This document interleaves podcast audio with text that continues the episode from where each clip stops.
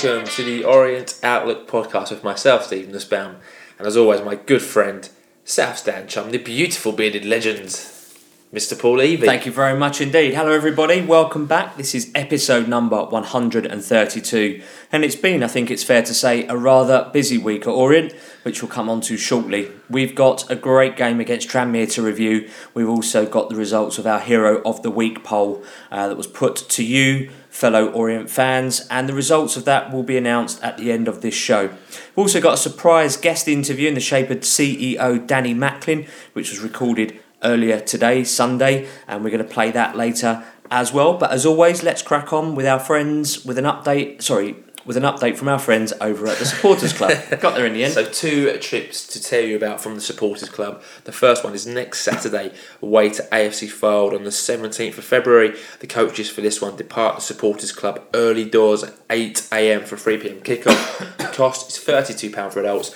and £20, £29 for concessions. And then the second trip is Chester, away on Tuesday night, 20th of February. Coaches depart for this one a bit later at 1pm for a 7.45 kickoff. The cost for this one is £27 for adults and £24 for concessions. And both trips have a £3 surcharge for non members.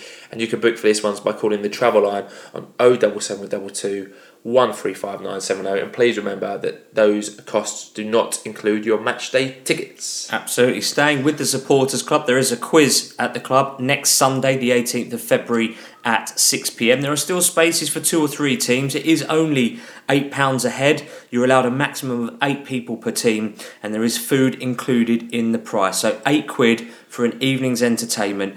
The raffle money will be going towards Haven House charity. Uh, Lee Deering, who's organised the quiz, is trying to raise money for them, and he's also going to be running the London Half Marathon uh, on their behalf as well. So you can still enter a team. Uh, contact Lee at Gorillas G O R I L A Z one eight one nine eight five on Twitter, or you can email him lmd85 at hotmail.co.uk. Um, so yeah, those are the two best ways. There are still places for two or three teams. Um, so make sure you get in as soon Yeah, as possible. Massive kudos to Lee for arranging that. Great cause, and I'm sure it'll be a great night. So we also Yeah. had an email from Tim Hayden at the Supporters Club who wanted to give us an update on all the things the Supporters Club have been doing over the past well a couple of years or so. So he starts off the email by saying. As you know, we've recently given the club £20,000 that was spent on acquiring the new pitch aerator, which will in time see a big improvement on the pitch. Yesterday, although far from perfect, the pitch was in a bit better shape than the last home game as the ball wasn't getting stuck in the mud. In fact, without it, yesterday's game may not have taken place at all as the rain came again at the wrong time. He goes on to say these sorts of donations have been made by us over full, for over 40 years and total in that time over a million quid. It's fantastic. a lot of money? Fantastic. Huge amount of money, yeah. Yeah, in recent years, he goes on to say, we've paid for all the televisions in the bars around the ground, which help to keep people in them and spending. We pay for the refurbishment of the home changing rooms in the West Stand and also the modernisation of the match day officials room to comply with league standards. The manager's office and the medical room at the training ground were also funded by us. Yeah, he says, as you know, last season the bills weren't getting paid, and the firm that supplies the club with grass seed and fertiliser, etc., hadn't been paid and wouldn't supply us. So we stepped in and paid the bills, as otherwise no work at all could have been done in pre-season. It was the same with the iconic Leyton Orient sign and surrounds on the east stand gable. It was filthy and showed the club in a poor light in all the pictures that are seen of it. Again, no money from that regime were provided to pay for it. So we did. He goes on to say we also gave a substantial donation to the ladies' team to help them establish themselves and will continue to do so. We also, as you know, were on hand to offer any help to the club staff who weren't getting paid in those dark times.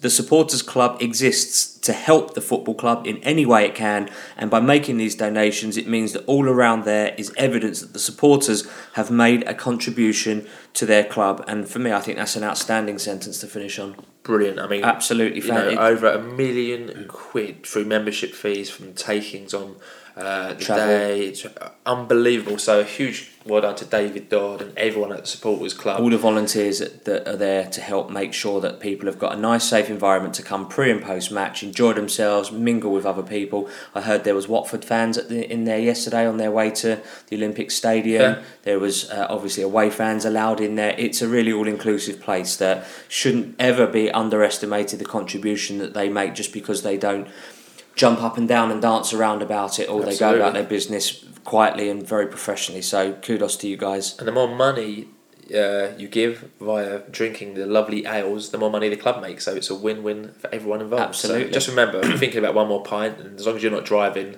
just have another one. And all that Yeah. money just goes straight into the club. Yeah, so the Leyton Orient Trust update, we've got a bit of a bumper one this week uh, as we didn't have one last week. So on Saturday, the 27th of January at 9 o'clock, Kent Teagan, his wife Chris, who was over with him, and Louise Stevens from the Trust were at the Peter May Centre in Walthamstow to support the fifth anniversary of the weekly International Park Run. This is a free weekly event with a record 207 runners turning up to be timed over the 5k distance. The club were happy to offer match tickets to attend the Aldershot game later that afternoon. Yep, staff and volunteers from the NHS project Thrive London were in and around the ground at the Aldershot game chatting to supporters about the importance of sleep. Earlier in the week, Dr. Alex Belsey had popped into the training grounds to interview some of the O staff and playing squad about the benefits of good sleep and how poor sleep can inhibit performance. Yeah, on Tuesday the 29th, nine local primary schools turned up at the Score Centre 3G pitch to take part in the National League's Girls' Cup area competition. This prestigious tournament has an ultimate prize of playing the national final at Wembley prior to the National League playoff final. And Leyton Orient will now have St John Fisher Primary School from Loughton as our representatives at the regional competition that will take place at Boreham Wood FC next month. Spectators on the day included Kent Teague and Neil Taylor, and it was also really pleasing to have Leyton Orient women's team captain Danielle Griffiths dropping by to present the medals and the trophy and taking time to chat to the girls. Go on, John Fisher, just around the corner. Go Yeah. on, Johnny F. uh, on Thursday, 1st of February, striker Matt Harrold paid a visit to his old secondary school in Woodford, Trinity Catholic High School. He met up once again with his head teacher and staff still teaching at the school from his time there, and also Blimey. took part. Well, that head teacher's That- got to be pushing that- retirement. that is some substantial period of time. Um, he took time there and also took part in a Q&A with some Year 7 students who had prepared questions including memories of his time at the school. And did you know that Matt Harrold's favourite subject was drama? Interesting. And how he deals yeah. with adversity, learn from your mistakes but believe in yourself and never give up. So great message there from Matt to the kids. Kent Teague had visited the school earlier in the term and both will return in the school later. Great to see that Trinity. I remember, you know, going to Bill when I did. Trinity always came up in conversation, so good to see them getting that- out in the local schools. There or something? It's just I think Maybe both schools didn't like each other. Yeah, Uh, oh, that sort of thing. Yeah. Okay. Uh, I can imagine now, though, that they're looking up to him given how tall he is rather Absolutely. than before when he was there. He was looking up to them. Anyway, on Tuesday, the 6th of February, David Mooney and Charlie Mooney. Lee were on hand to present medals to winners participating in the Norlington School Olympics Sport Day. Sports Day. This annual event takes place at Lee Valley Athletic Centre in Edmonton, and Charlie was only too pleased to tell stories of the days he was an athletics champion alongside none other than Greg Wow. Rutherford, Rutherford and our very own XO Shaun Batt. That is our XO, I isn't think it? so, yeah. Yeah, I'm assuming it is. Unfortunately, there doesn't seem to be any evidence on YouTube. Amazing. So full Now, of now. facts on tonight's Orient Outlook There you podcast. go. So you know Matt Harrold's uh, favourite subject. You know what Charlie Lee used to do before he got into footy. And to finish off this trust update, then next week there is a Theo's soccer holiday course taking place at the Score Centre on Monday and Tuesday after half term from 10 a.m. to 3 p.m. You can book this one, and you're going to have to get in there quick now. So call by calling 0208 556 5973 or by emailing inquiries at leytonorienttrust.org.uk. And on Wednesday, Thursday, and Friday, there'll be multi sport sessions from 1 pm till 4 pm, with hopefully some O's first teamers popping in to say hello on Thursday. I.e., they're going to pop in on Thursday and say hello, so make sure if you're going to book, probably book on that one.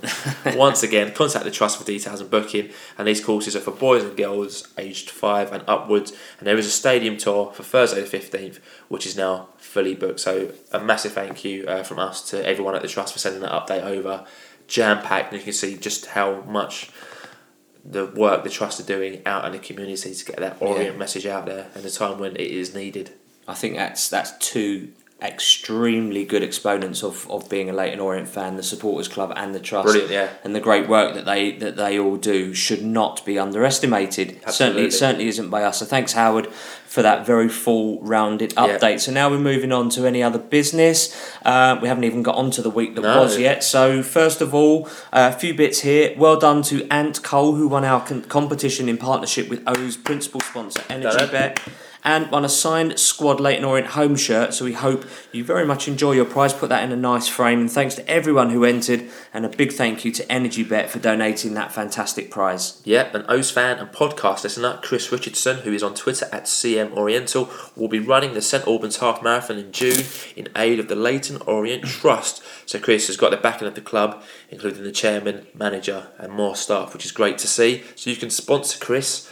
Uh, by going on his Just Giving page, you can find that at www.justgiving.com forward slash fundraising forward slash Chris hyphen Richardson 12. We're struggling tonight, aren't we? A little bit, mate. The first 13 people that sponsor Chris will have a mile named after them. So that's Chris uh, forward slash Richardson 12, and not Chris. No, Chris hyphen Yes. Richardson, not Oh, sorry, slash. Chris hyphen Richardson. www.justgiving.com forward slash fundraising forward slash Chris hyphen Richardson 12. Well done, mate. Yep. No, uh, third po- point of uh, business, really. It was a, it was really great to meet Dave Wright last week before we started recording episode. Uh, that, that last week's episode, we were sitting in my local having some dinner with Kent uh, before the recording, and Dave came and introduced himself and actually collared me He did, uh, at, at the yeah. bar. He was waiting for a beer at the same time and, and introduced himself. So um, he came over, had a chat, thanked Kent for, for saving the club. So, Dave, it was genuinely great to meet you. Thank you for introducing yourself. And, um, you know, that just goes to show you just how approachable Dave Yeah. uh, um, Kent, Kent, is. yeah, yeah. And you just come up to him anywhere and he's quite happy to, to have a chat. chat, yeah. Yeah, absolutely. Brilliant. No airs and graces in that regard. Absolutely. So we also received the following message from Stephen Glynn, who is on Twitter at iHeart Rushmore. He says, Whilst we were beating Dover in a classic last week, I was marrying the love of my life, Hannah Gentleman. Over the years we have been together, she has become a committed Orient fan, and her favourite player is the beast, George Elokobi. Mate, you know you've got a keeper. You've got a keeper if you can get a convince her to come and be an You know you've got a Orient keeper. She's made she's made me the happiest man alive, and we're looking forward to many happy years following the Orient together. So from us uh, at the Outlook, a massive congratulations to you, Hannah and Stephen.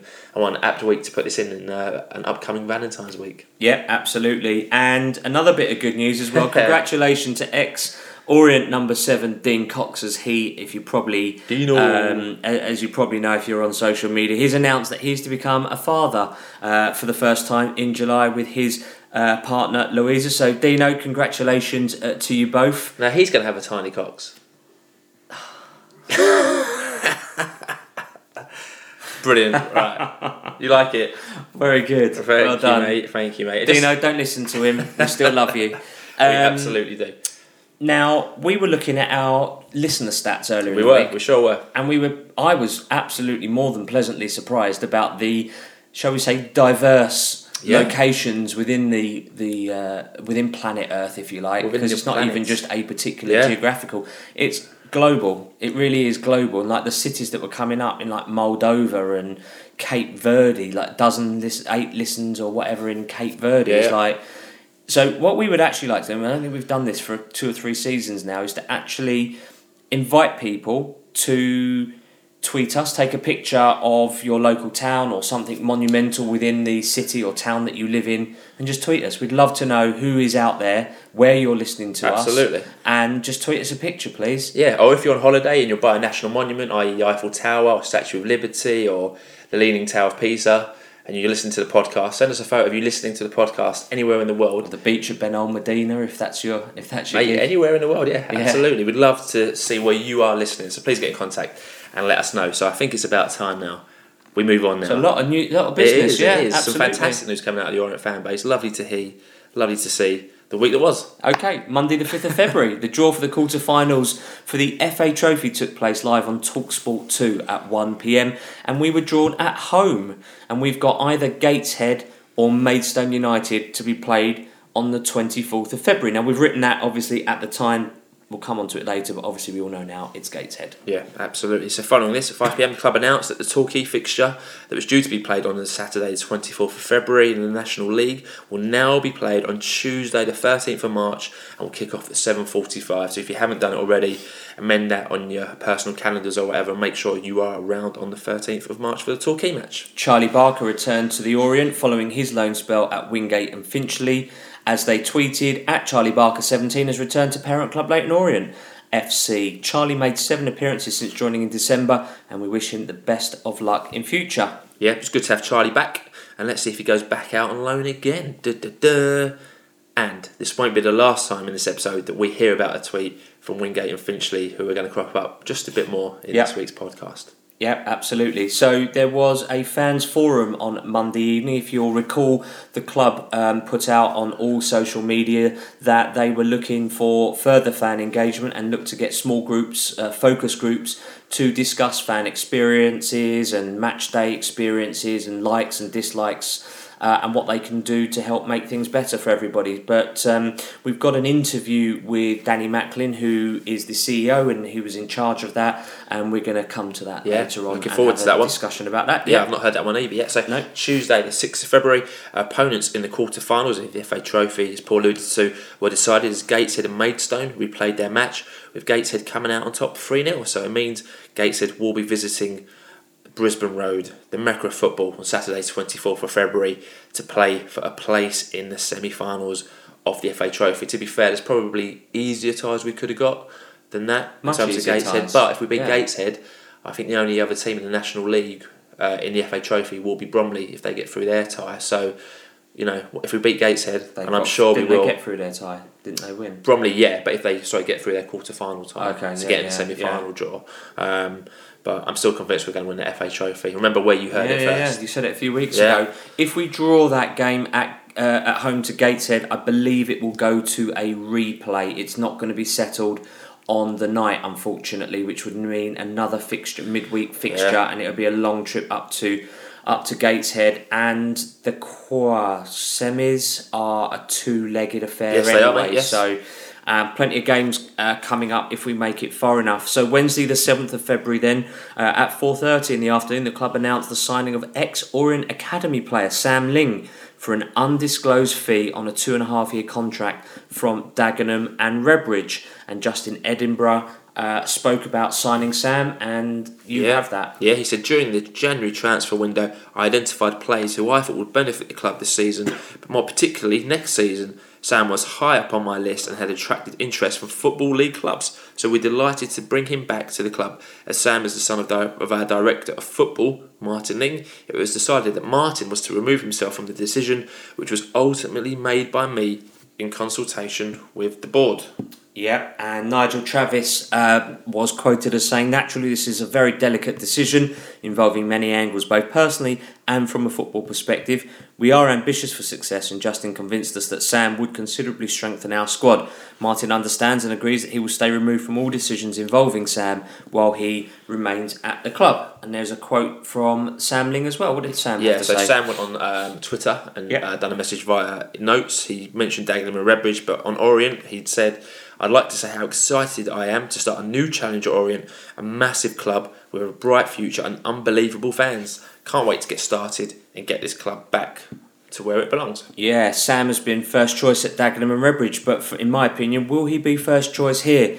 And who would make way for him to be that first choice? Clearly good at this level, and this is probably the first of many players to leave Dagenham due to their main investor pulling funding. And it guts me to see that there's another club that's likely Yeah. to be um, in in great difficulty. And I feel for John Steele and all the hard work he's done to get them to where he where they are now. Um, what's his name? Joined Bor- rejo- Morgan Ferrier. I don't know their names, but yeah, it was someone joined Boreham Boreham Wood. Wood. Scott Doe, is it Scott Doe? Got left released. by mutual consent, but I think that's not footballing reasons. He's got Okay. personal problems. I read so, but it seems like unfortunately things are unravelling there. But welcome home, Sam. Good to have you in the squad, and you know it, it adds to Justin's two Absolutely. two people for every position. Yeah, for Your me, views? didn't expect another signing uh, this season, so I was pleasantly surprised. Uh, to be honest, good pedigree at this level, good, Yeah. getting good reviews. I think he, he got called up for England C, he did. which is good, did. uh, and he's still very young. Obviously, we 19 know him 20. because he was around the youth, but in You know, he's spent a year or two away, come back, so still a great age. He knows Widdowson, obviously, from playing with him at Dagenham last season.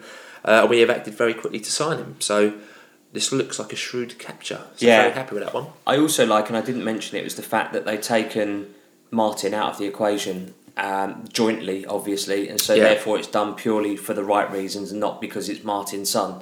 Do you know Yes, what I mean? yeah, Because you yeah. could see that there could be an awkward, Oh yeah, um, an awkward situation developing there. You know, he's got he's got an injury, obviously a, personal interest. Yes, in yes, Sam, his so yeah. yeah, absolutely. So Mattiello FC Evans tweeted us and said, anyone who says Sam Ling isn't a good signing needs their head testing. Looked great for Dagenham this season and scored a few in the process. Quality signing. at LOFC Chess. There's nothing against Judd, but I would have Ling over both of our right backs. Easily one of the best in the division, and I would definitely start him from now on and let Judd go on loan. Just a quick one. What I remember when I was walking home yesterday, uh, I was on my phone when I was going across the uh, players' car park driveway, and Myles Judd almost ran me over, but he was very alert, very good driver.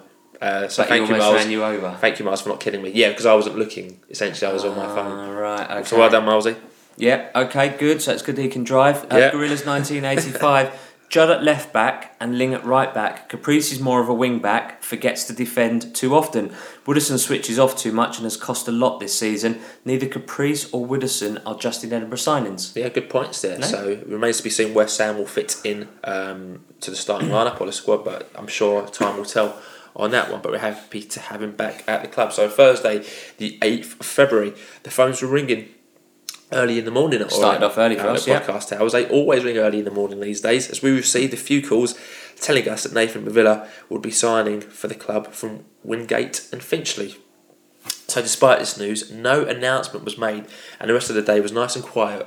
Although Wingate Finchley did tweet saying Nathan Mavilla had signed for Leyton Orient, but this tweet was swiftly deleted. And as you know, these days, once a tweet's out there, someone can Once delete it, but yeah, as soon as someone sees it, it, yeah.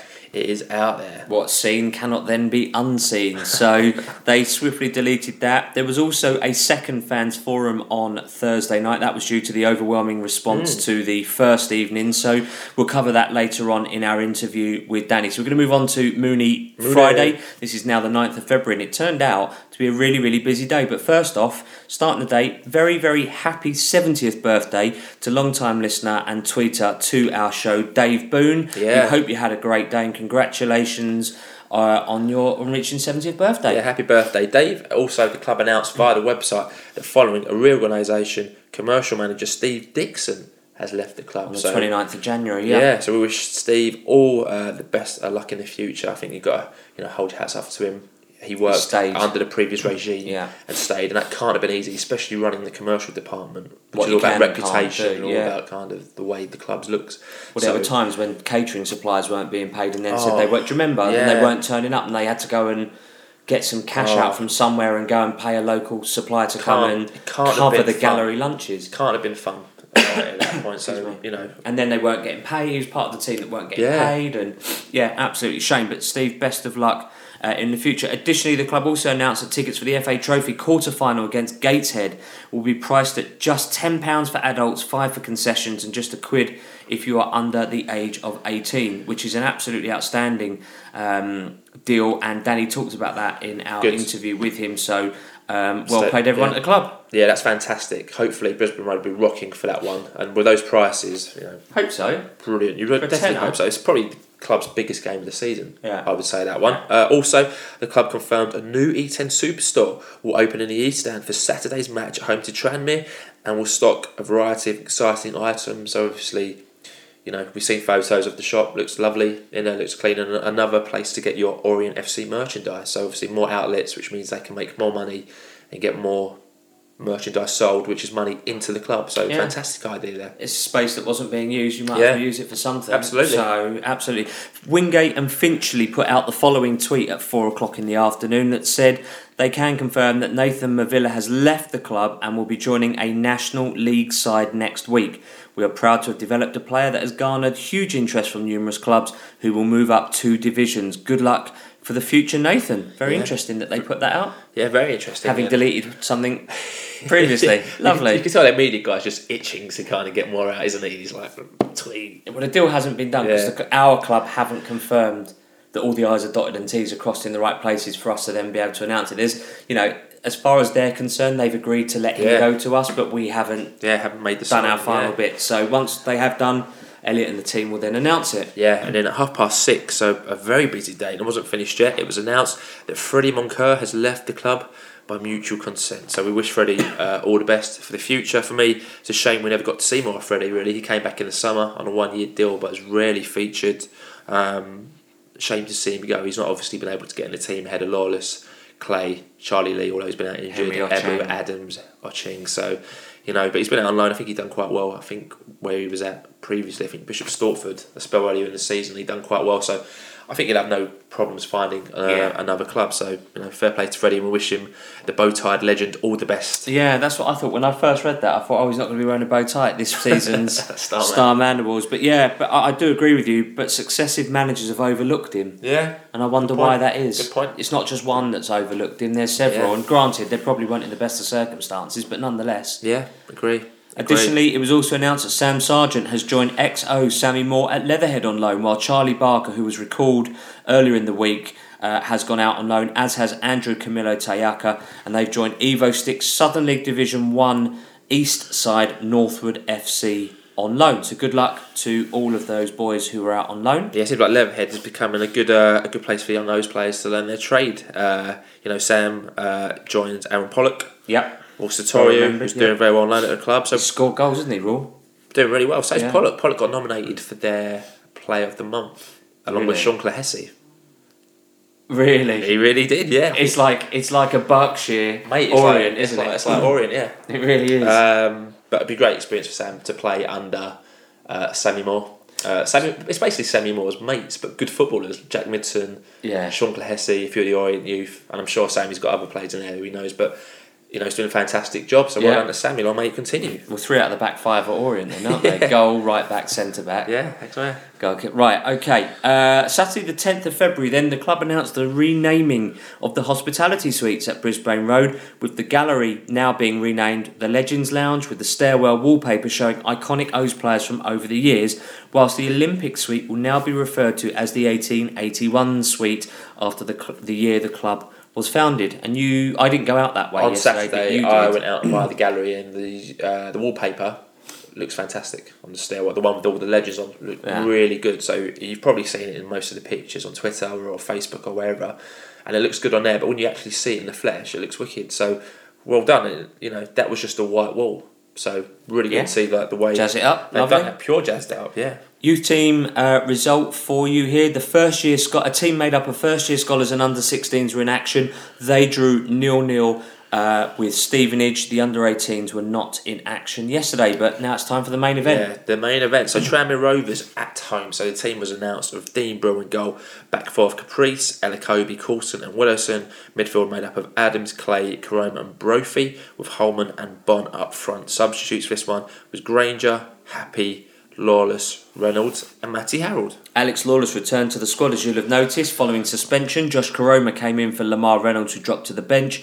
James Brophy came in for Jobi McAnuff, who missed out with a neck injury. And Dan Holman returned to the starting 11 in place of Matt Harrold, who, as we've just mentioned, was also on the Yeah. bench. And for me, I like the fact that Adams is given another chance to impress, uh, and Lawless has to fight to win his place. And that's Agree. something that Agree. Justin said to me post match uh, afterwards. Bonne and Holman excite me, and with Brophy and Koroma on the wings, it sets itself up for a decent game. Sadly, goal of the season contender David Mooney was Mooney. not in the match day squad, so it's interesting that he can get rest and they can rotate, and we've got those Yeah. people that can just come on and do a job when when when necessary. Yeah, really, Absolutely. For me, I like the lineup. It was very attacking. We mentioned last week the back five was Edinburgh's first choice. Yeah. I'm Obviously, not sure how Ling fits into that, as we've mentioned. Yeah. But I think Justin covered that in his Victor, in his Dave Victor interview after the match, where he said he didn't think it was right to put Salmon on the back of the team, winning two on the bounce. Yeah. Um, Koroma and Brophy give us two dangerous and very direct wingers.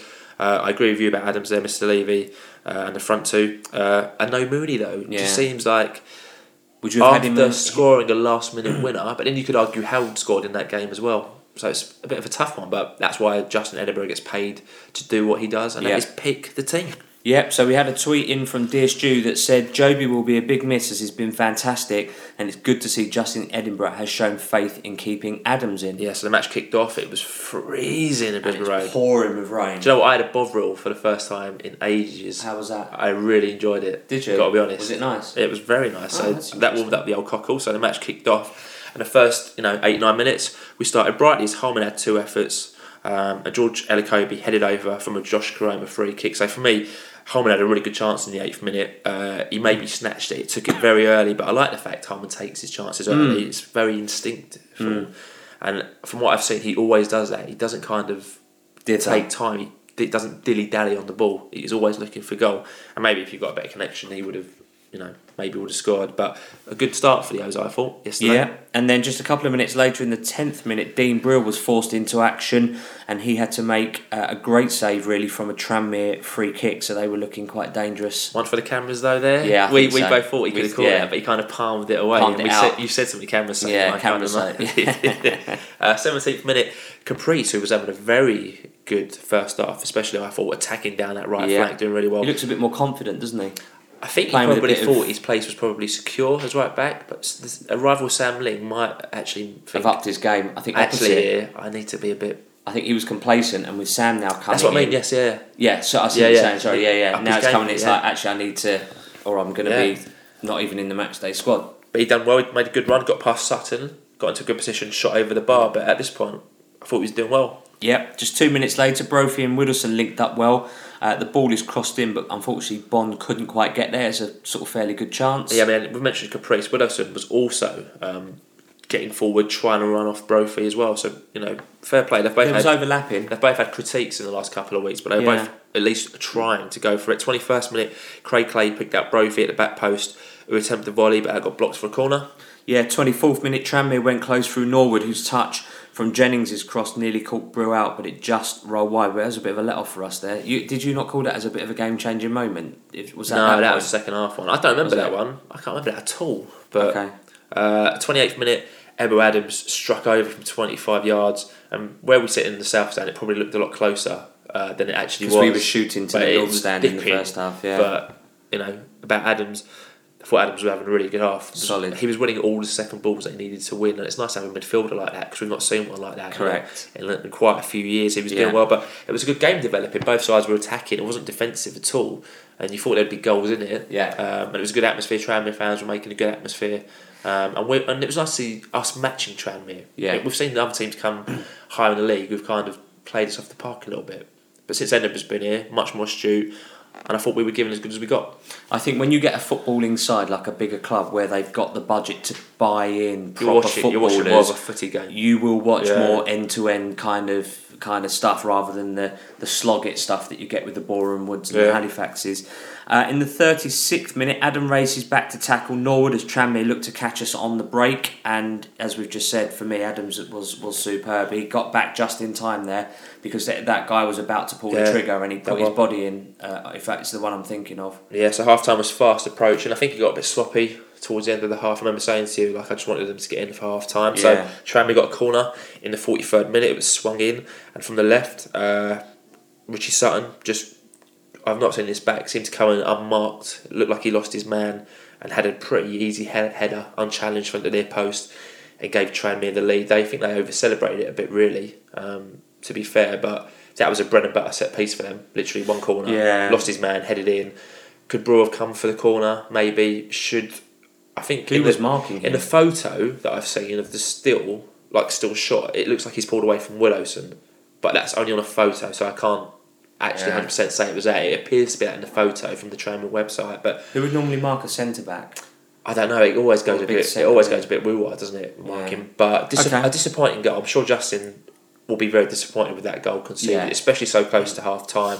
Um, but there you go, one 0 down. Uh, one 0 down there. Yeah, 45th minute is almost a perfect response as Jake Caprice slid in uh, Dan Holman, who dinked the ball over the keeper, but McNulty was there to head off the line, and that would have been a perfect, Yeah. perfect response, wasn't it? Wouldn't it? he done well to think over the keeper, just not enough pace on the ball, so it's quite a an easy Yeah. header. It wasn't like he was sprinting back and had to throw his body on. The defender done quite well there to make it quite, quite quite And for anyone who wasn't there yesterday, if you was to see this McNulty fella for Tranmere, you would think, how is that guy playing at the level he's playing? He looks like an absolute pub player uh, because of his stature, but he reads the game so very, Mate, very well. One of the best players on the pitch. And like we were saying, you don't in that league. You don't have to be, you know, exceptionally technically technically gifted. gifted. It- Yeah. He was just reading the ball, and he was always there. Yeah, he just knew where it was going to be. Very clever player. So two minutes of added time were played, and Orient go in one 0 down at half time. So decent first half. I enjoyed that. Um, Tranmere well drilled and disciplined.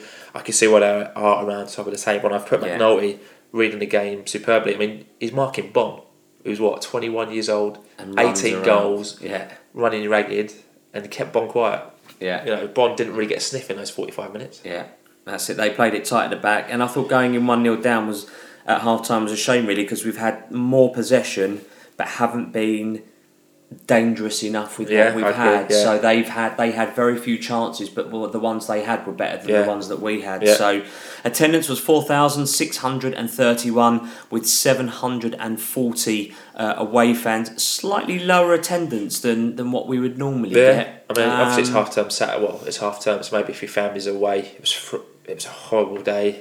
Yeah, I if you were understand thinking about going as a casual, you think, no, sod it, I'll stay in and listen Yeah, either on the radio or sit indoors and with a cup of tea. yeah. West Ham was at home. I wonder if that affected the attendance. I wouldn't have thought so, but you never know. know. Second half kicked off with no subs for the O's and Tranmere came straight out of the blocks. Now, Kobe, who wasn't having his best game, uh, was caught out in the 46th minute and he basically let Norwood go clean through and he had a one on one. And luckily for us, Norwood shot high, very high over the bar. Was that was that his salmon header? No, that was completely different. It- The salmon header was just completely unrelated. Just an air header. yeah, but I thought Brill stood up well and made himself hard to beat, and you've got to give him credit there for Norwood shooting over. But that was a game changing moment. I said to you, I said if that goes in, it's 2 0 and we're done for. Yeah, I remember you And, saying you know, And I thought after that, we might come back into this now because that really should have been game set match to Tranmere.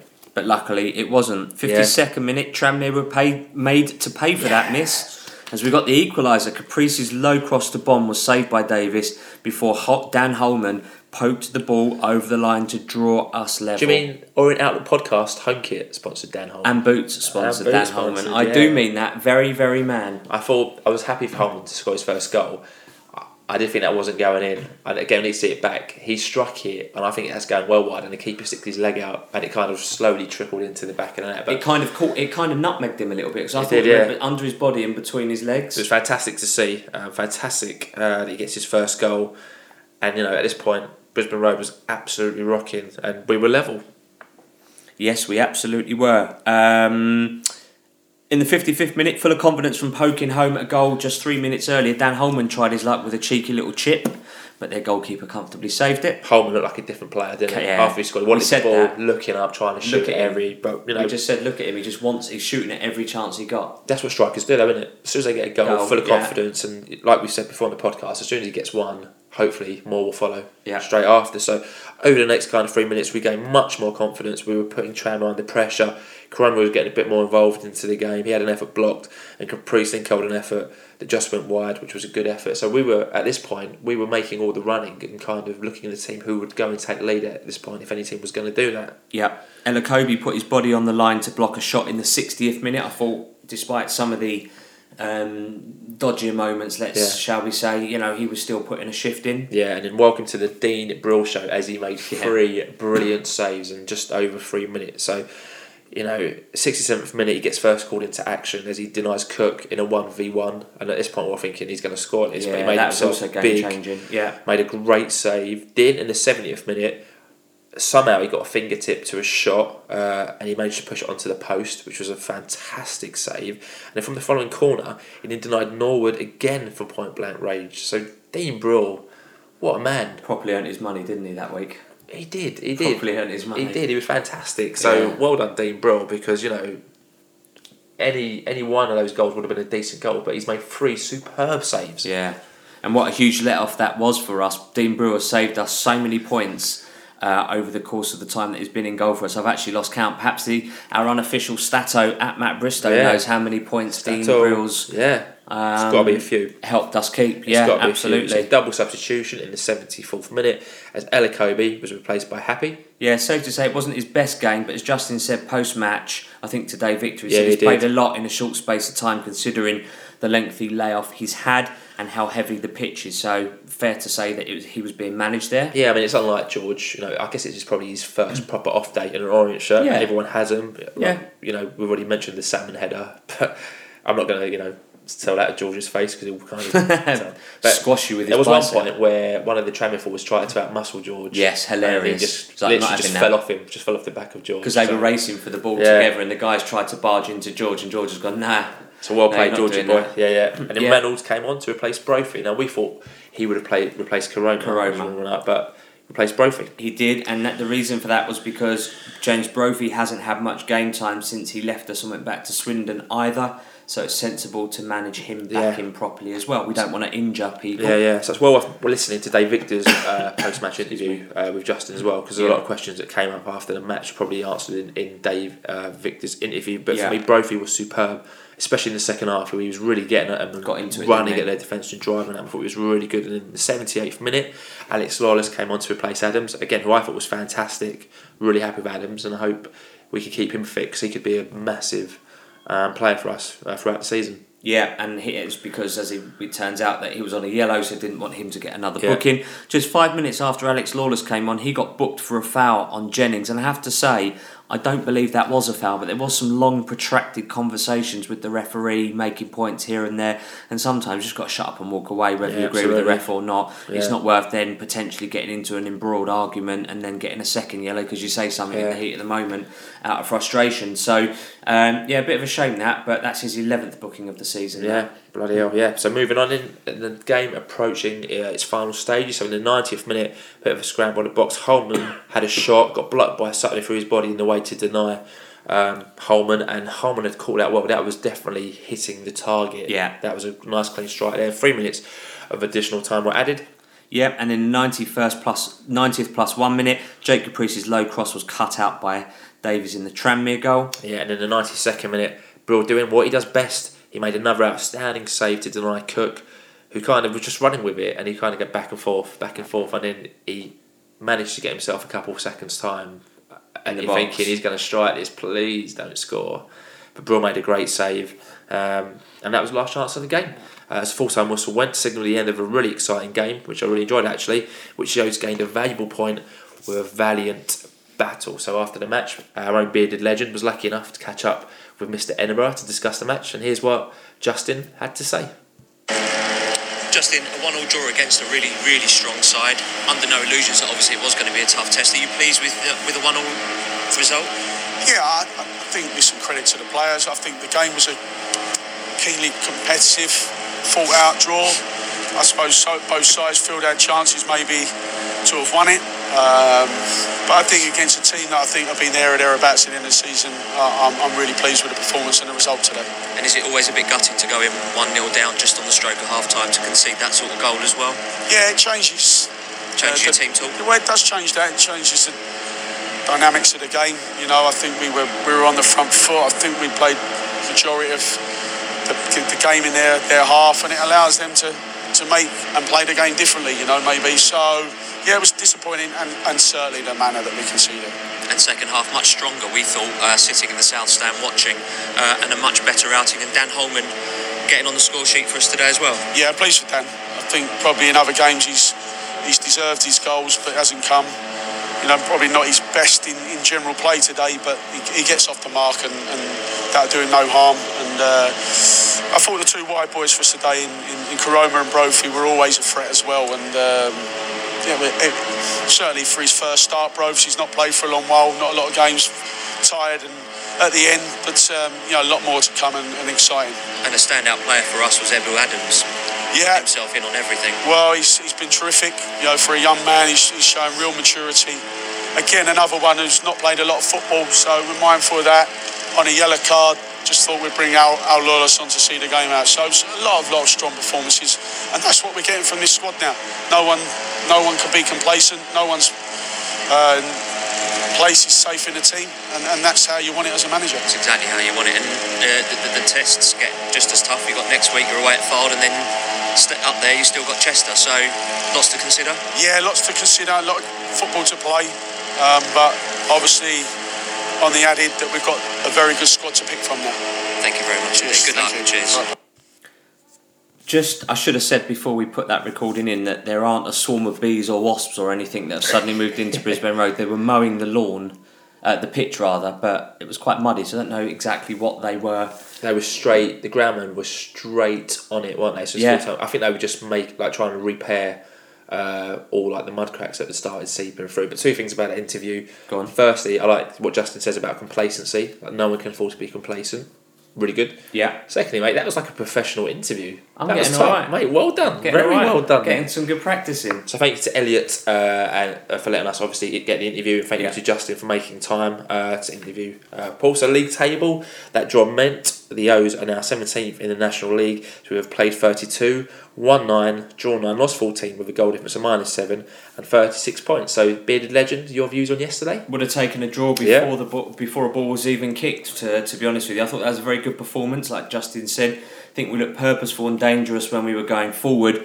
Little shaky defensively today. One or two not on top form. Passes going astray and dithering on the ball, but otherwise two fantastic wins in our previous games.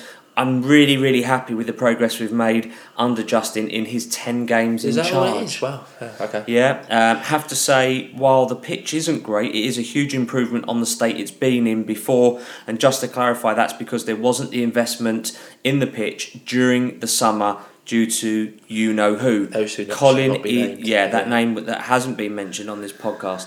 Colin is doing a tremendous job, Yeah. uh, given the circumstances. And again, congratulations and thank you to the supporters club who donated um, that aerator Yeah. piece of equipment that's been used all over the pitch, and you could genuinely see how much how better the pitch looked. Although it is it still isn't right, it will get ripped up in Well, the summer. Two weeks now, isn't it, till the next one? So hopefully, Yes. they can uh, make make, Make it better. Your yeah. views? Yeah, well fought point against tough opposition.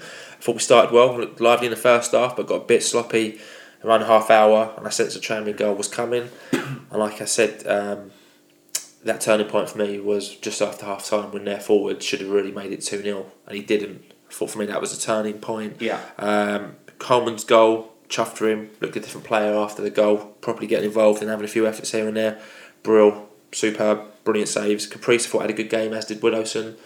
Like we've said now, I think they're going to have to fight for their places, um, which they might have been complacent about before. Yeah. Um, Brophy, I thought carried the ball really well. Like you know, that Justin said that was his first game in a while. I thought Brophy was excellent.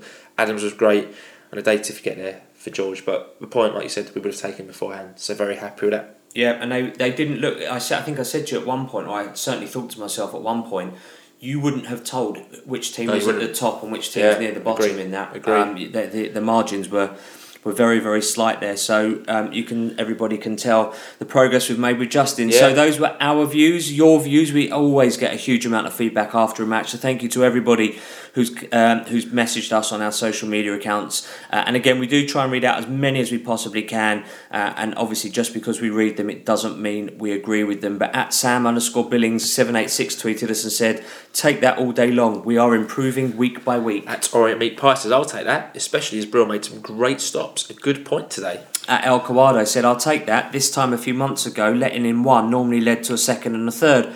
But we showed good determination there to come back and get a point against one of the favourites for promotion. Yeah, Steve Jones 177 says a really tense game but bizarrely enjoyable as both teams went for the win. A draw probably a fair uh, result though. Uh, even though Dino made some really important saves with a man of the match performance. Thought when we got the ball in the box from wide positions, we looked threatening. The long ball through the middle was bread and butter for their centre halves. Good point there. Yeah, fair result, uh, as neither team deserved to win, although Caprice and Wilson showed why Edinburgh, sorry, Edinburgh has brought in new players for their positions. Thought they were very poor at times, said Atlen M4. Yeah, at Wadsey, this is a fair result in the end. Strange subs apart from a poor George performance. Brophy and Adams were playing really well, so don't understand why they were replaced. So hopefully that interview with Justin's kind of made it clear. Uh, Tranmere's goalie was time wasting even at nil nil. Yeah, he was. That was terrible. I find was, that yeah. embarrassing. Well, genuinely find that embarrassing. Sorry, go on. I want to say glad he screwed up for our equaliser. Yeah, Yeah. nice own goal from the leg there, but I'm sure Holman will claim that and he will get that because it was an on goal, wasn't it? Yes, it was. At Granger's underscore zero one said Dean Brill is my man of the match. What a performance from him. Great to see more of Brophy and Holman. Thought they both did well. Clear that a win was wanted by both teams, but thought a draw was a fair result in the end. At LOFC 1978 says lucky to get a point. Tranmere very wasteful in the final third. Still a long way from being a force in this division. Need plenty of new blood in the summer. It's a bit of a an off piece one there. Most people are very happy. It's an alternative yeah. view, yeah. At Orient Sphincter said Tranmere are the best team in this league. Thought we matched them quite well and deserved the point. No more, no less. Impressed by Brophy and Holman in particular. Yeah, those two Good, so out at we. the moment. Yeah, Yeah. Tommy X Velos is a good game to watch, and once again we performed well against a team challenging for promotion. Improvement across the team is showing game by game. Pleased for Holman, and it was good to see two teams actually trying to win the game as opposed to run the clock down and Yeah, just time except for their the hell out goalkeeper. Yeah, Absolutely. At Orient Fan TV said a well earned point today. There were some very scary moments throughout the game for the O's defence today, though, and we could have easily lost the game. Good to see Holman score as well. Thought Brill was man of the match. Another point closer to where we want to end up. At Innie, at Innie, at Ian, Mane, Rene, and Johnson is a decent point. Brophy, Woodhouse, Holman, and Adams all were very good. Koroma ineffective, and needs to try and beat a man rather than looking to pass. Yeah, at London Gary W said a fair result against the well drilled side. Adams and Brill my vote for man of the match. At times the final ball on the attack was just off. On another day we could have scored. Yeah, good point. Jack Coates 14 says we were good today. Brill made some decent saves to keep us in it. Defence were decent, and Holman's got to take his chances when he gets them. Koroma should have come off instead of Brophy as he didn't offer much, but overall, happy with the point. Bradley Ackers 95 said boring first half but great end to end second half. We looked the better team second half and could have nicked the points. Brill did make some crucial saves but if our final ball was a bit better we could have won 3 or 4 1 I think. Yeah, a few comments about the final ball. point, yeah. yeah. Paul underscore LT2P. So it's a tough game on a heavy pitch, but we battled. Tranmere were well organised and either team could have won. I wish we wouldn't keep giving the ball away in dangerous areas. Yeah, good point there. There was a few, there was a Stray few passes, routines, with a few stray yeah. passes, but from the defence, it was leading from pressure. Then uh, from Tranmere, you know, we were lucky to survive a few of those. Yeah, El Hangle said, considering how they're near the top, I wasn't that impressed by them. Shows how easy this league can be, though, if you have characters, experience, good support, and a little bit of quality up top. Orient underscore Leighton says it looked to me as though Tranmere just wanted the point. They didn't move the ball around that well. We yet again created good chances and should have taken all three points. The ref was shocking and happy that we are making the gap mm. bigger from relegation. I thought the ref was okay actually. I did as well. There was one point where a couple he, that gave- were a bit wrong, he let play go on and he came back and cautioned one of the Tranmere players. I thought was a really good call. Actually. Yeah, he did. I didn't think he was that bad. He's, he's not the worst we've had by any means. At Essex Biz said, happy with the result against the form team in the league. Work still to be done with the back four, but going forward, we look a threat and full of goals. Kid Sampson says thought it was a decent game considering the conditions and the draw was the fair result. Second half was the best I've seen Widdowson have in an orange shirt. Bonne looks like he could do with a rest sooner rather than later. Pandemonium 1881 said, draw about the right result. Decent enough game with both sides having chances to win it as the game opened up in the last half hour. Individual defensive mistakes cost us a win, but a point against a well drilled and compact Tranmere is fine. Good point. Yeah, good point. At Orient ball bag says overall a solid team performance. Passing by some of the players does need addressing. Brill man of the match with three three top draw saves. Brophy was excellent and a constant threat. Adams is a powerhouse in midfield and fights for every ball, and others should take note of his distribution. Yeah, I agree. Spot on comment that. Stephen Orient tweeted in saying, I've been all, all, overall pleased with Alex Lawless. However, yesterday when he came on, he was very unprofessional. A stupid foul followed by a lot of dissent, then blocking a free kick could and, and should have been sent off. I didn't spot that, but fair play there. At Yeah, only stood on one team. ball. Says rode our luck for once. We could have lost or won it. Brill solid again. Brophy, Bonne and Harmon ran all day as we more than matched Tranmere, who had no falls at this level, which shows the improvement under Justin Edinburgh. On another point, McNulty, he's so overweight, but how good is he? Yeah, Yeah, great point. true. Already mentioned, yeah. Dave Danou gets the final word this week. He says another team in the top half have come down and haven't looked all that. I haven't been to a game since Chester at home and seen just how much we've improved under Edinburgh. Onwards and upwards, up the O's. Yeah, great final word there from Dave. So, do you agree or disagree with any of the tweets we've read out? So, those were all tweets that came into us at Orient Outlook. Let us know what you think by tweeting us at Orient Outlook or by emailing us at orientoutlook at outlook.com. Yep, so prediction league. Uh, well done to Perry382. uh, at Leighton Ori, at Record Blue App, uh, at Wings Mad, at Stephen Orient, who all predicted 1 1. But special props goes to Bucko551, Ian K. Richardson, Flood at Floodgates, at Les underscore Bristow, who all tweeted one uh, predicted 1 1, but also with Holman to score. So you all get the bonus point. So congratulations to you all. Yeah, it means top of the league in the prediction league is first place. Bill underscore Johnson UK on 23 points. and second, Lawton Gamps on 18 points. And third place at Wings Mad on 17 points. So thanks for all your predictions and keep your eyes open from midday next Saturday for the next round of the prediction league. So moving on into today, Sunday, the 11th of February, Jake Caprice was named in the team of the week in the non-league paper. So well done there to Jake. Uh, interestingly, Dean Brill not selected, so must have been a hell of a performance from the other keeper who did get selected. Yeah, and interestingly that Jake did get in Yeah. when I guess it was his cross that led to to Yeah. the goal, but arguably, yeah, strange one. The ladies' match against Norwich City was cancelled due to a waterlogged pitch. And XO's manager and friend of the podcast, Russell Slade, leaves Grimsby by mutual consent. So, you know, we wish Russell Slade all the best. He's got no hair. Well, we still don't care. We still love him here. We still absolutely love him. So earlier today, Paul was very uh, lucky to speak to Leyton Orient CEO Danny Macklin about kind of the future plans for Orient, about fan engagement, and about everything really. So here is what Danny Macklin had to say to Paul earlier today. Yeah, it's just 10 minutes, so really interesting. essential as, as us. Uh, Oh, sorry, so it's let me coming just halfway. rewind This is yeah. the uh, tenure of a live podcast. So again, Danny Macklin speaking to Paul earlier today. Danny, thank you very much indeed uh, for giving up some time uh, this evening. Uh, really appreciate you coming on and making your Orient Outlook podcast uh, debut with us. Uh, I guess um, for those uninitiated or those not aware, perhaps if you could give us a, a brief uh, sort of overview of your background and sort of how you came to being at Leyton Orient. yeah, but by all means, um, thank you very much for having us on. Uh, just under three months ago since I now joined, I went through a sort of a period of, of notice uh, with previous employer Southend United.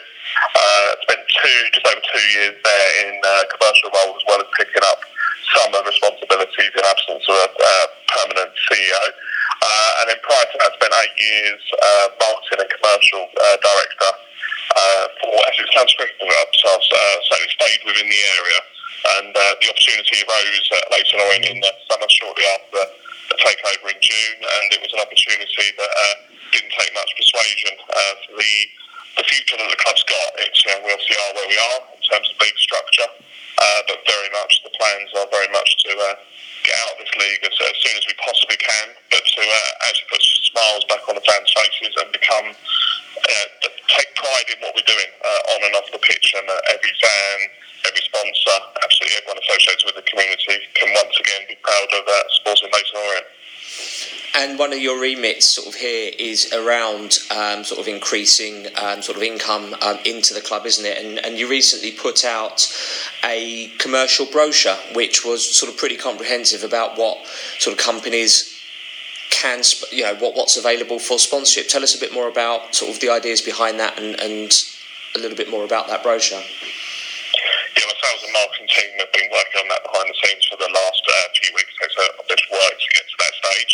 Uh, we're delighted with the outcome, and we're now reaching out to companies, not just locally, which is what in the past we may have been resorting to, but now we want to reach out to as much as we can to London-based companies, to national brands, and with connections that people like Kent and Nigel and other board directors have, we can have that discussion uh, at senior level with some major uh, international brands.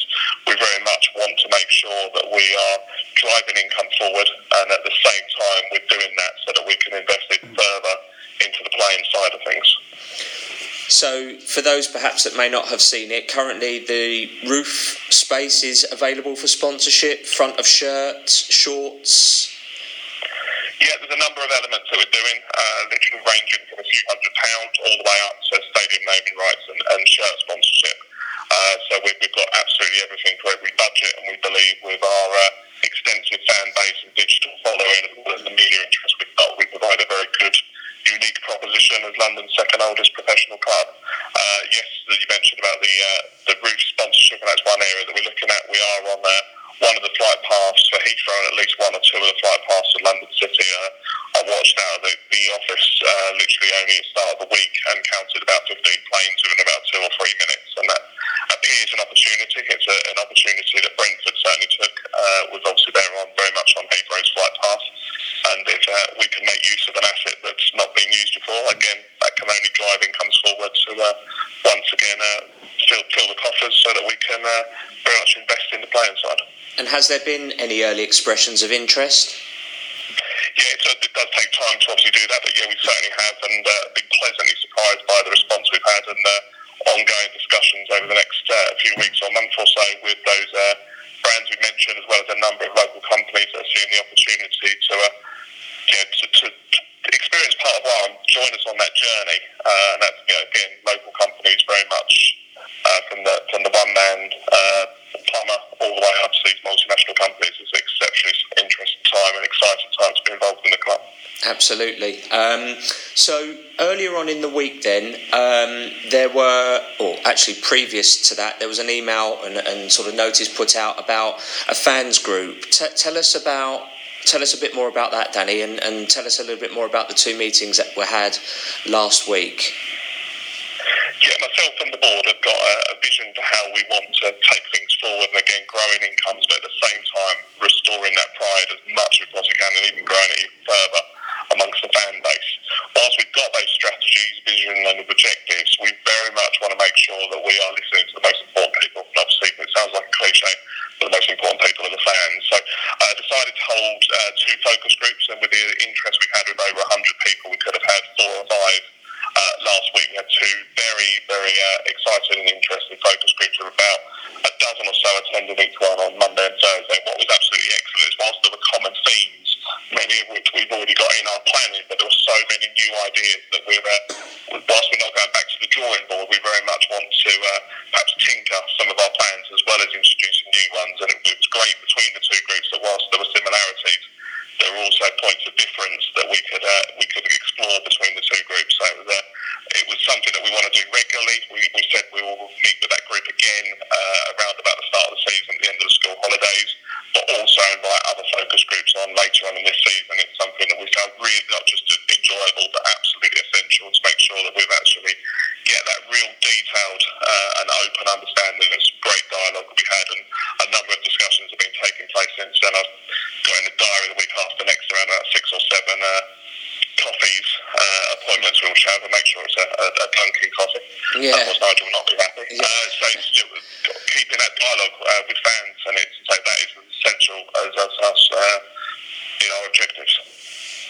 So quite a lot to uh, to add to your uh, to do list. It seems to be a, a bit of a growing uh, to do list there for you. But for those that were unsuccessful in their application last time, or for those that may have missed it, is it sort of a bit of a closed door now that that's your 24 that you're going to go with again, or might there be opportunities for other people to to also put their views and thoughts forward?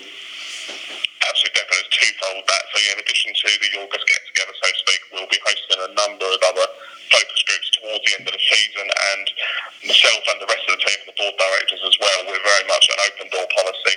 If there are suggestions, comments, improvements, absolutely everything, however small or large, to improve that uh, fan experience, match day and non match day, then uh, we're all very much contactable. That includes myself, email, phone, or in person. We make a point of walking around the ground several times. And uh, we're in and out of bars and concession stands throughout. Uh, we've got a number of improvements we plan on making. We've literally just commissioned a new ticketing system uh, and CRM system, which will help us uh, transform and improve, most importantly, the communications we have with fans on a regular basis. Is there anything you can bring us up to date on on the ticketing system? Because that's something that I've sort of um, been sort of quite aware of the fact that there have been quite significant problems of people acquiring tickets, and, and it is something that I know that you've been looking into as a Matt and Marshall as well uh, prior to you, uh, joining us. Is, is there anything you can update us on for the ticketing system? At the Absolutely moment? definite. So we've spent an awful lot of time tendering the market. There are an awful lot of ticket systems out there are good and there's some that are not so good. Uh, we've selected uh, our partner, which will hopefully announce that within the next week or so. Uh, one of the most popular ticketing systems uh, in the country and used by a number of clubs, large and small. Uh, that system will greatly improve the uh, the fan uh, experience again of being able to purchase a ticket quickly, easily, and without fuss uh, online as well as on the phones. And that's an area that we want to just make sure we certainly don't want to put any barriers up as we're trying to attract fans to not only attend for the first time but also attend uh, week in, week out. And we can only do that with that investment that we've made in that in uh, software and hardware. It sounds like sounds very much like there's a lot that you've been you've been sort of very very busy and very uh, sort of proactive. But one thing that you can't influence um, is is what goes on on the pitch. And I'm just going to sort of push you on uh, how far you think that we might be able to go uh, in the FA Trophies. We're only two or three games away from that uh, Wembley final. How, how how do you think we'll fare, Danny? Yeah, it's, it's great how the draws panned out. It's great to get a home side back at the National Stadium. So that's uh, less than a fortnight away, and we've deliberately taken uh, the policy there to have significantly reduced ticket prices of adult tickets available for ten pound uh, against Gateshead. We want to get as many people into that stadium as possible and give uh, the players that extra, uh, should we say, twelve man boost. And yeah, if we win that, it's a two-legged tie, and I don't think there's anyone we need to fear in a two-legged tie, and then say you get to Wembley, and uh, yeah, it could, it could be a magical uh, day to uh, to round off the season. I have to say, when I saw the prices for the Gateshead uh, FA Trophy game, I was genuinely pleasantly surprised that they were only a tenner for an adult. I think that's absolutely outstanding from the club again, looking to engage with as many fans as possible. So the more people can get in that ground, the better the atmosphere will be. We noticed when the attendances have been up on the last few games, that really just to gives the boost when the players are digging in, perhaps trying to get that, that winner or get back into a game or to stretch the lead. You, can't put a price on that, and we, we yeah, that, that's a reward to the fans and uh, an incentive to new fans to, to come and try some uh, real football in the capital at uh, very affordable prices. Absolutely. Danny, thank you very much indeed for giving up some of your time. As we say, you're always welcome uh, on the podcast anytime, but we look forward to hearing some interesting commercial announcements coming up. Thanks very much, Danny.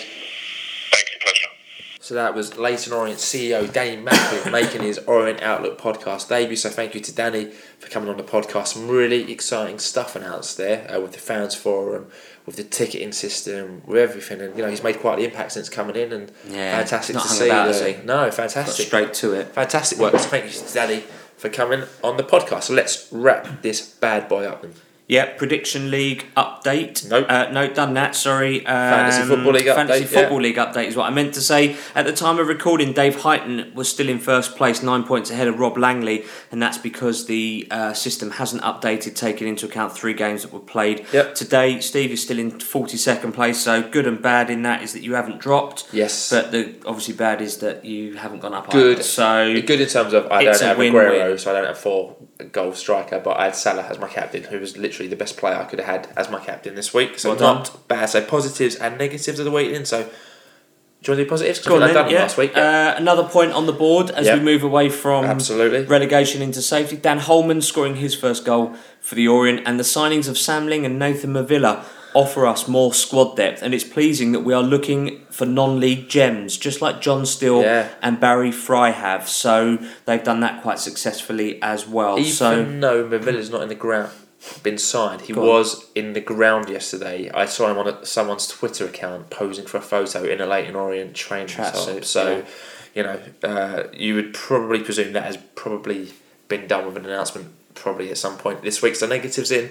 go on then. some sloppy play at points in the match, a few Yeah. misplaced passes, a few salmon leap like headers, very uncharacteristic there. A lot of it was misplaced passing, was It poor was, passing. yeah. Good- um, I don't want to name play. a name, but if you were there, you'd have seen it, and Yeah. it was just poor passing. Second negative was the pitch. So, like Yeah. we said, you know, can't fault the ground staff for that, but the pitch is starting to cut up. But hopefully, with the supporters club um, donation with the hard-working staff at the ground, that will turn itself around. And lastly, mentioned it in the episode with Jobi McAnuff's neck injury. We hope it's not too serious, as Jobi's been sensational uh, since Justin's appointment. Yeah, absolutely. So, hero of the week. We decided to take our hero of the week to Twitter again. So, put forward the following players following their performance against Tranmere yesterday Ebou Adams, Dean Brill, James Brophy, and Dan Holman. We put that Twitter poll out on Saturday evening. Yeah. We got 247 results and Votes. votes, sorry, and the results are as follows. Yes, we're in fourth place. Dan Holman at only four percent. I thought he might have had a few more there. Uh, Yeah. but he came in at fourth. In third place, James Brophy at fifteen percent. So unlucky James. Second place, the excellent uh, Ebou Adams at nineteen Yeah, but it was always going to be, wasn't it? very clear winner. Uh, 62% of yeah, the vote. Go on. Very is the brilliant Brill. Well done, Dean. Well done, Dino. Makes Hero of the Week. And thank you for all your votes. Uh, 247 is a fantastic amount of people to get Yeah. in just 24 hours. So next week's fixtures in. So just the one fixture coming up uh, in the week as we travel to AFC Fylde on Saturday, the 17th of February. AFC Fylde are having a fantastic season. They are seventh in the National League after beating Gateshead 2 1 away yesterday from a double strike there from Danny Rowe. So, if you remember earlier in the season at Brisbane Road, they came, they saw they conquered as Fylde comfortably beat uh, an Orient team, although it was under Steve Davis. And Danny Rowe was on fire that day. His have to watch that second goal was outrageous 35 yard into the top corner.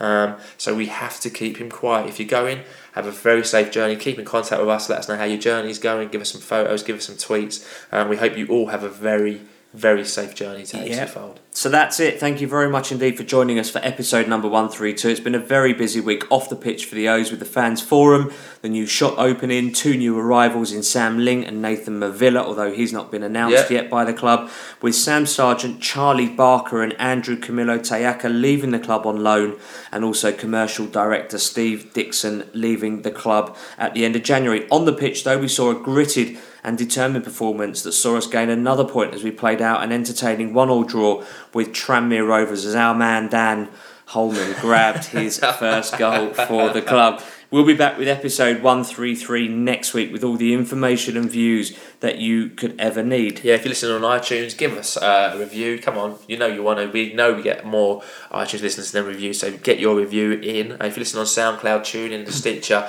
add us to your faves, and that way you'll have the podcast as soon as they are made available. If you think someone uh, would like the podcast who doesn't currently listen because they're not technological savvy or or whatever, you know, grab their phone, grab their PC, grab anything, download the podcast for them, tell them to get listening.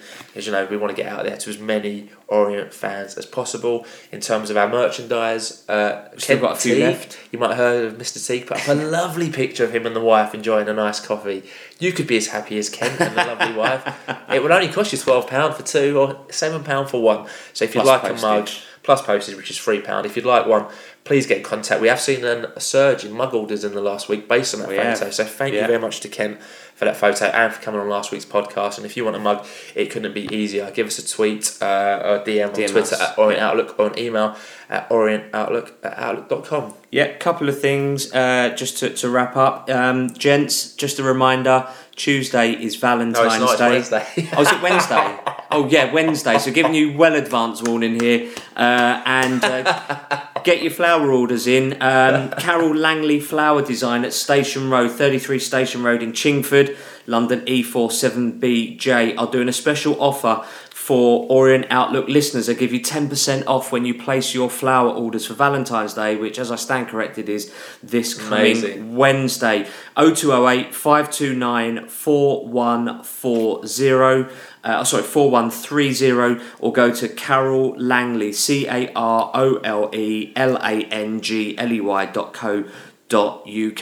Get your 10% when you mention the Outlook. We've got it all covered for you. You want flowers, you go Carole Langley, you get 10% off. You want a mug, you get them here. You get a lovely mug. If you want to go and play at Brisbane Road, you get 5% off with Play with a Legend. Yeah, all do. the best deals and the best, pos- best Absolutely. podcast coming not getting you. these anywhere else. Absolutely. So a massive thank you to Danny Macklin again for coming on the show. A massive thank you to everyone listening to the podcast. We look forward to hearing from you. And as always, have a great week. Have a lovely Valentine's Day, fellas. Don't remember to get your flowers in, as well as Don't the forget. ladies. You know, lady listeners. Don't get, get your forget, flowers don't in. remember. You said Don't remember. forget, you know, and if you want to get a bit of an add-on, a mug would make the perfect gift. So have a So lovely you can make a nice Day. cup of tea on Valentine's morning. How's your luck? Absolutely. You keep calm and listen to the Orient Outlook podcast. Yeah, and we're going to play you out this week with a Valentine's themed, love themed type song. So thanks for listening, everybody. Have a good week. We'll be back next week. Up the O's. I found a love for me. Well, darling, just dive right in follow my lead. Well, I found a girl, beautiful and sweet. Well, I never knew you were the someone waiting for me. Cause we were just kids when we fell in love, not knowing what